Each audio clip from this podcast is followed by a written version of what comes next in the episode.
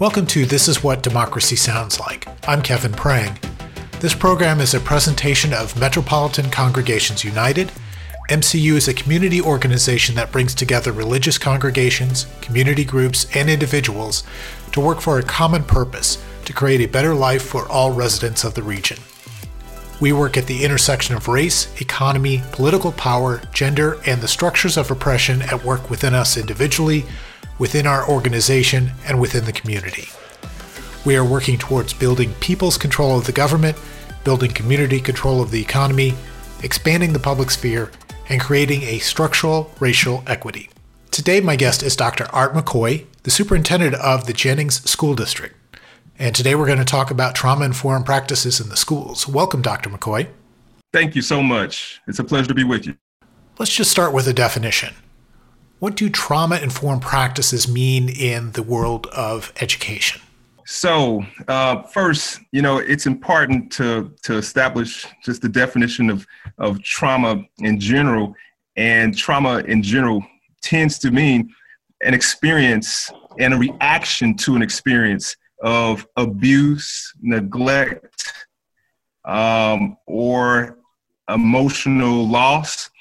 And that could include anything from physical, mental, uh, and of course, emotional, but it also could include war, devastation, as well as pandemics. And so, so with that definition, then to be trauma informed means that as a school system or as an organization that you know and understand the factors, the look fors, the reacting through such an emotional experience of physical or mental emotional abuse or neglect or um, or even sexual abuse as well as um, even chemical abuse and misuse and more. And so it's to be informed about what it looks like before during and after, and what actions to take to curtail such experiences in the lives of students and adults. It also includes secondary trauma, understanding that our adults, our social workers, our counselors, and others experience trauma supporting people with trauma. And so, again, just to recap, trauma is the response we have to an experience or witnessing an event that threatens your life or your safety or your personal integrity. And so, as teachers, we experience that occurring to students and parents and more. And so, we have equipped ourselves to be able to have resilience and real time actions to offset, eliminate, or to rebound any type of traumatic experience. Thank you for that definition. And it sounds like, you know, taking into account what the teachers and administrators go through is just as important as the students.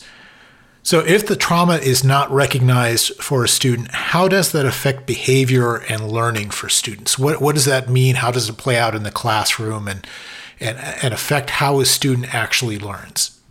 First, physiologically speaking, if trauma is not recognized, it can cause permanent changes to the structure and the chemical activities in the child's developing brain. So it could cause for a child to think that the abnormal behavior, it could cause for certain synapses to not connect, which then makes it difficult for them to bond, have deep relationships, love, show emotions like highs and lows, or show too many highs, too many lows, or show a high emotion at the wrong time like if someone were to cut themselves. So that's first. The physiological uh, impact is significant when trauma occurs and is not being addressed.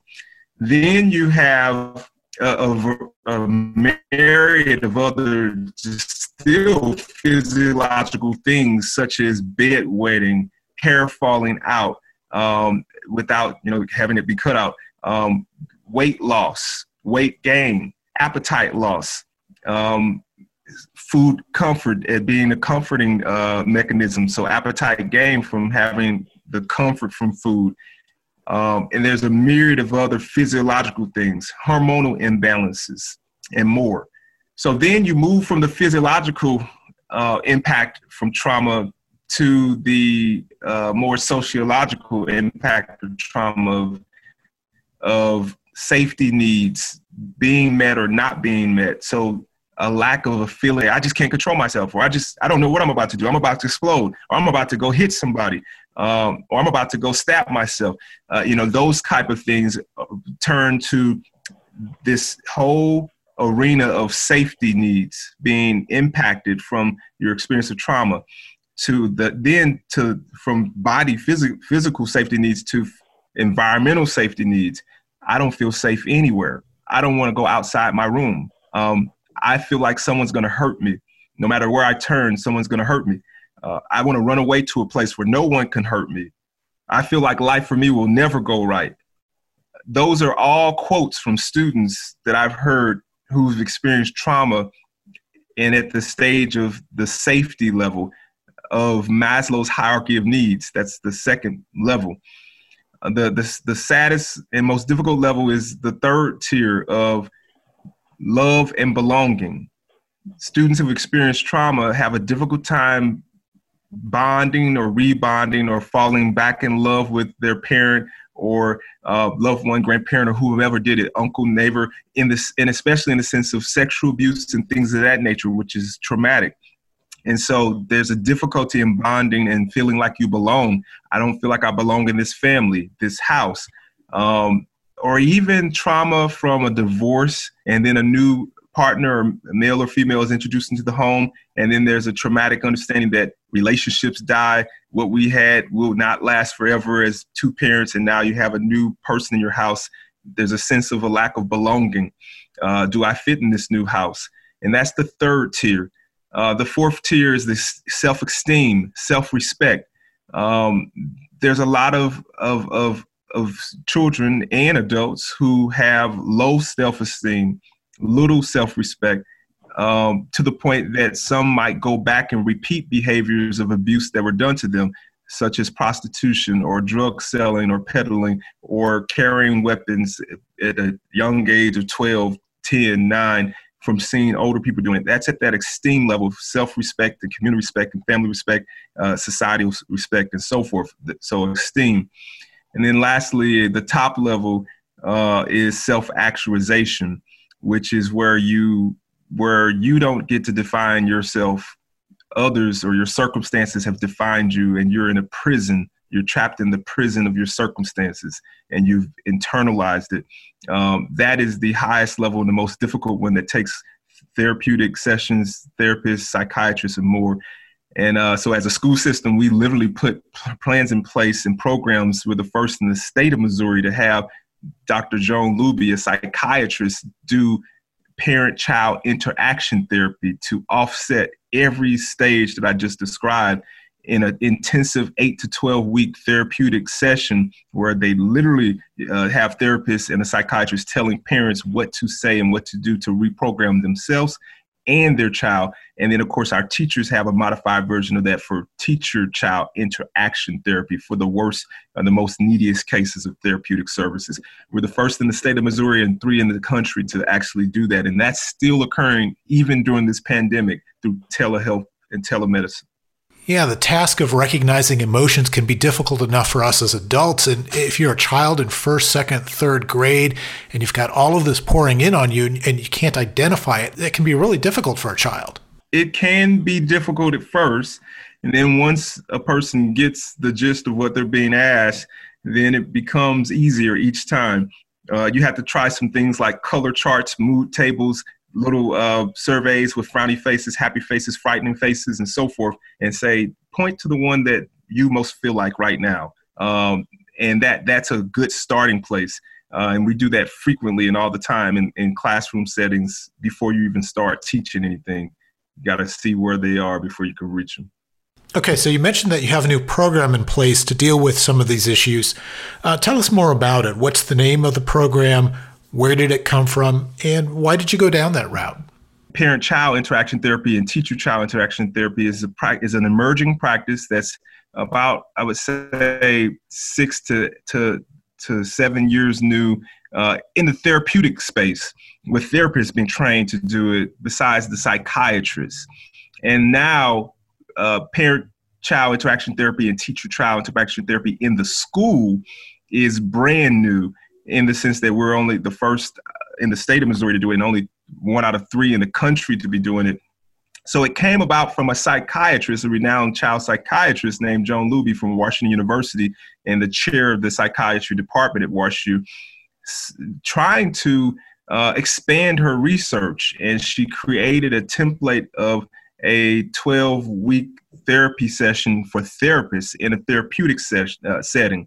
And after doing that research for about four or five years with people and actually literally having results that were more powerful through therapy than taking a pill or taking drugs, like twice as powerful in in offsetting trauma or stopping the behavior than actual medication. She then wanted to take it to the schools, but for a year or so, no school had took her up on the opportunity. And so um, until I was introduced to her by another WashU colleague of mine, uh, serving on the Brown School board for the Brown School of Social Work, uh, that colleague said, Hey, why don't you meet Dr. Luby? And from there, the partnership began and we piloted with the, the top 100 neediest families in Jennings School District. And then we expanded it to add the Urban League with children ages three through eight to receive this service with parents and of course, not just those children from age three through eight, but any other sibling in their house, which is 14, 15, or however old, and the parent going through an eight week to 12 week session.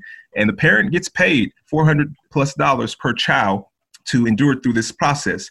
And at the most extreme level, the child puts on an EEG probe to actually measure the brain synapses to see if it lights up in the front for your executive cortex, for executive functions, your frontal cortex for executive functions, or if it's lighting up in the back for your amygdala, which has the emotional response. And if there's more lighting up in the back than in front, then there's a clear understanding that the child is still in an emotional state and not necessarily reasoning as clearly. And if it's lighting up near the front, then there's more executive function of patience, focus, communication on um, the side tiers. And so you're able to actually see um, the actual practice of behavioralism saying this uh, this word to a child having an impact to how they're thinking of synapses. And that's just the beginning. That that is the most intense program. And then you kind of tier from there to less intense where you're teaching teachers how to have appropriate interaction. And then you have other settings of group wide, district wide teacher trauma training. In the end, and then uh, one more practice of comfort spaces, having a comfort space in every school for our students uh, and then for adults for that secondary trauma. We have uh, therapists that are dedicated just towards the adults that have a caseload of adults who may be experiencing, for instance, real situations that I've learned about from my staff the death of a, of a grandchild or the death of a pet that affects them or the custody dispute of a grandchild or a child in a, in a, in a family, in a, in a teacher's life uh, that's all important towards them having something, some resilience and something to give to students or less to give if they need attention themselves. So, what's been the reaction from both uh, the parents and the staff? I know sometimes it can be difficult to uh, uh, start new programs for staff who have, have seen a lot come their way. And if something new comes, it can be some resistance. So, how do you onboard your staff? And then also, what's been the reaction from the parents? the reaction from our parents and staff has been the, the reaction has been overwhelmingly positive. They they have all been overwhelmingly positive in their response because they view it as part of our three E's of something to empower them to have a better tomorrow than yesterday, something to enlighten them to know more than they knew before because knowledge is power, and something to engage them physically in action engage them to make sure that they're doing doing right because when you know better you do better. And so we so this is a perfect combination of you know of enlightenment for the head uh, empowerment for the heart and engagement for the hand so that we can all do better. And teachers were excited because they got a new training that is just instrumental right now. So many teachers feel ill-equipped ill-prepared and and not supported with to support the challenges that children come into the classrooms with the life challenges. They're being asked to be life coaches but aren't being given the life tools the empowerment enlightenment engagement to be the life coach that's needed and so this was a solution and an answer to many of their uh, requests so it's been very well received to the point that we have now moved from being a trauma informed district, the first in the region, to being the first set of centers for healing engagement. And that's the new language uh, that's come from the West Coast, uh, psychiatrists and psychologists and therapists, centers for healing engagement. And that means that not only do you know what trauma is, so you're trauma informed, you have a definition, and not only do you know what to do, but you've put so many things in place that you literally heal people. You are a center for healing engagement. And so, for instance, those comfort rooms and comfort spaces that we have two of for one for adults, one for children, you literally can see an adult start playing with figurines or drawing or having a moment in a chair with the uh, low sensitivity, some music in the background, meditation music, and you can literally see the stress dripping away from them as they get five minutes in there. You can literally see the children recharging, rethinking, and re emerging from a dark place in a dark space. Um, that is a center for healing engagement. And so it's been my goal to have every school, every building, every playground, uh, every facility have the essentials for being a center for healing engagement. And that includes a person that's trained to be a conflict resolution specialist because sometimes the conflict follows the person and you need a real time referee to separate you from the conflict that you may be running away from. That's why gunshots were so high in St. Louis City was the murder capital uh, for for some time. It's because there's no real time conflict resolutors or uh, you know experts that that are right there following the conflict in addition to having some center for healing engagement so that when you get there you start to heal and don't have to necessarily kill and so those that's why even though we serve some of the city in 63136 which is part a tip of the city um, we have had tremendous success with reducing the school to prison pipeline uh, for our students that make up part of that zip code and that, that's significant because that was one of the higher zip codes for children in the pipeline of the adjudicated court system. But Centers for Healing Engagement helps to, to offset that.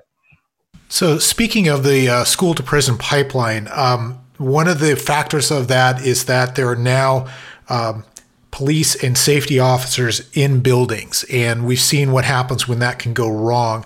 So, how do you make sure that those police and safety officers understand your trauma informed practices and what you're trying to achieve at your schools? We have our police officers, our school resource officers, uh, be that's the first training they get is trauma informed practice training. Um, also understanding our our wellness framework. We look at our whole district from a wellness framework, and we try to ensure 26 wells, uh, well traveled, well spoken, well dressed well equipped, well loved, um, and you know workers because when you work you feel well because you're productive. So wonder kinds and workers. So so that's the in service that our police officers get upon entry into our school from our principals and even myself. And um, we definitely include them as a part of the system because they are a very important seamless part of the system. And to be honest i believe that um, working in the school system and getting that kind of training is the best training that any police officer could ever receive uh, because police officers are taught to to really exercise the continuum of force so that if someone is about to hit them with their finger or their hand and they they they start at that continuum of fists and maybe take out a club to to overpower the fist and then if somebody has an object like a club or a stick or bat, then they take out a taser to overpower the taser. There's a continuum of force. If someone has a taser, then they take out a gun uh, because anything that could threaten your life, then it's time to use a gun. Well, the first part of that continuum of force has to be a trauma informed lens uh, to understand how to negotiate and how to see the why behind the what.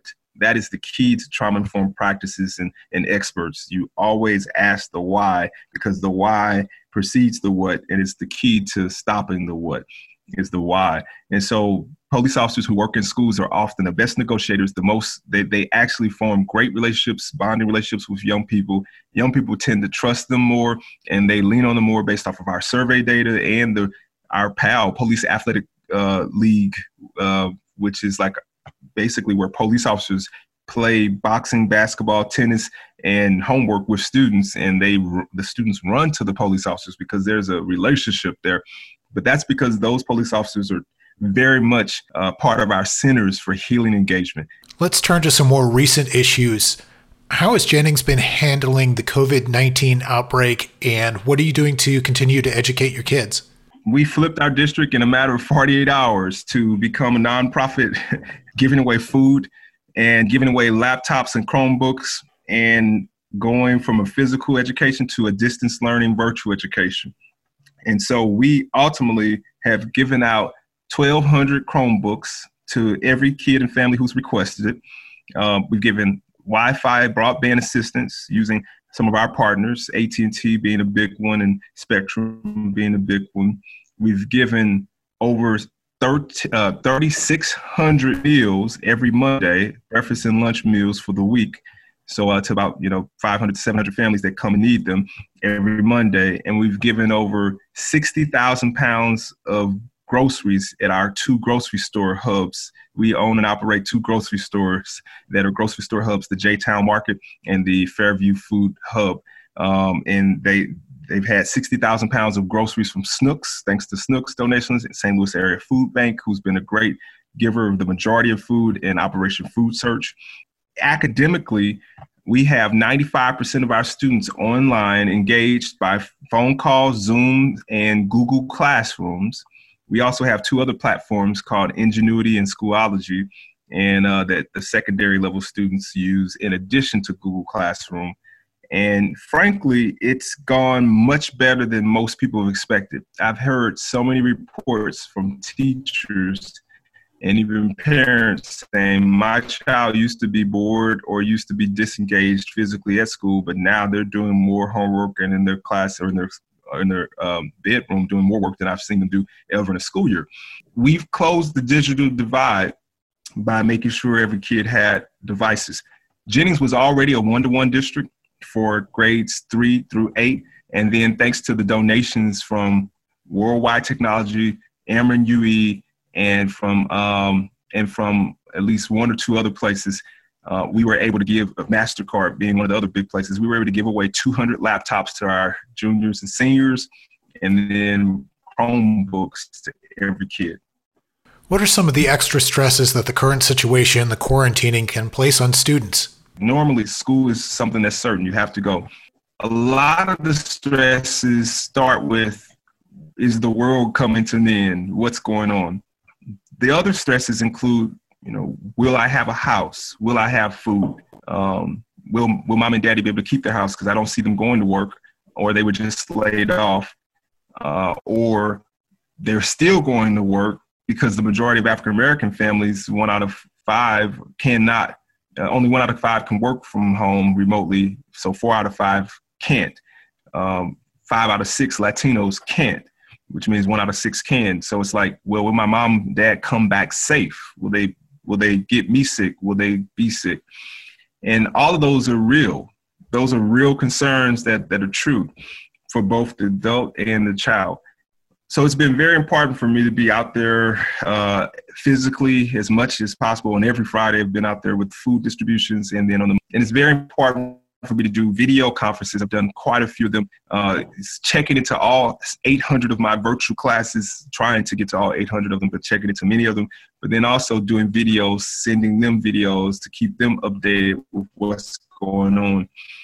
When they understand that there are some people who are working on certain things and they're controlling those security, and that's back to mental health and being trauma informed. You know, we have a whole in my international work with Canada. We created a 60 page like lesson plan on uh, teaching being trauma informed during a pandemic. And we gave it to all of our staff and to other school districts around the region who wanted to participate. And one of the uh, lessons in that 60 page document um, is about mind, body, and uh, soul. Mind, body, and soul. And for the mind, you have to you have to reframe or define the problem and then be able to reframe it. And that's the heart of where children are, you know, where if you can define it or if you can label it, put a label on it and say, this is a pandemic, then learn what pandemics are and then reframe it or put a label on this. I'm afraid. Well, what am I afraid of? I'm afraid of the unknown. Okay, well, understand the unknown and then reframe the unknown. We used to reframe the word fear to be false evidence appearing real. So that helps them reframe it. Okay, my unknown, I'm afraid of the unknown, and that's false evidence appearing real. Or reframe fear to be uh, face everything and rise, because there are some things to be afraid of, afraid of, but face it and rise. And when you focus on your reframing on it, then that's the that's literally the lesson for the mind. Label it, learn it, reframe it, and focus on the positive of of facing everything and rising smartly. When you define something, you then have a little bit more power over it. And so, uh, so that's been a key part in our conversations with children of kindergarten, five year olds, all the way up to 18 uh, year olds and even parents. Labeling it, learning it, reframing it, focusing it to take the power away by defining it. And then there are t- techniques for your body and your soul. You know, get the right sleep, go to bed on a certain time, wake up at a certain time, drink and hydrate yourself. Uh, that's why food is important, nourishment is important. Move around uh, in your house, do your exercises. Uh, you have to connect with people. You have to forgive. You have to have an emotional first aid toolkit where you literally can pull into that toolkit and help yourself move out of any emotion through music, through activity, through being able to have a journal, through self talk, affirmations, through appreciation, saying, I appreciate you for doing something, or I appreciate you because of who you are. Uh, so, you know, those are the techniques for the students. And those are part of the modules that I help to be a part of to not only create and teach uh, in Canada, but also teach them in the business space. I did about five sessions with corporations on just that uh, here in the area, and then of course with my my own staff uh, and principals. We're just about out of time, but there's one other thing I want to touch on. You received word just today that funding from the state is going to be greatly reduced. So, how are you going about uh, deciding what's important and making decisions for the school district in the coming months? You know, we have to, during COVID, we have to reassess what is essential and what can be on pause. And we used to say that it's under all circumstances, students come first. Now we have to say, under all circumstances, safety comes first. And so everything that we keep has to be to help us stay safe and to help us do anything that we may do for students with safety at the forefront. There's going to have to be some things that we pause. But more importantly, I've been a champion for the past 12 years in raising private money and before COVID, we were raising $2 million of private dollars every year. And now during COVID, it's increased. I mean, I've raised about a half a million in the past two months. Uh, so we're at like a $3 million rate from private funds. And so I encourage everybody to understand how to solicit dollars from philanthropists, philanthropic organizations, private funds, be it the RBC, Regional Business Council, Civic Progress, or be it just foundations out there uh, like the Clark Fox Foundation, the St. Louis Foundation. All of them have money that they want and need to give away for people that are doing the right stuff. I think that the whole state is going to have to lean into that more. So, in essence, superintendents are going to have to start leading more like college presidents that that's got to be part of the solution. Okay, great. Thank you very much for being with us today, Dr. Art McCoy, Superintendent of the Jennings School District. To learn more about what we do at MCU, go to the Metropolitan Congregations United website at mcustlewis.org. Also, be sure to follow us on Facebook, Twitter, and Instagram for news and events. If you want to participate with us, you can find details on our website and social media outlets. I'm Kevin Prang, and you have been listening to This Is What Democracy Sounds Like. Tune in again next time, and thank you for listening.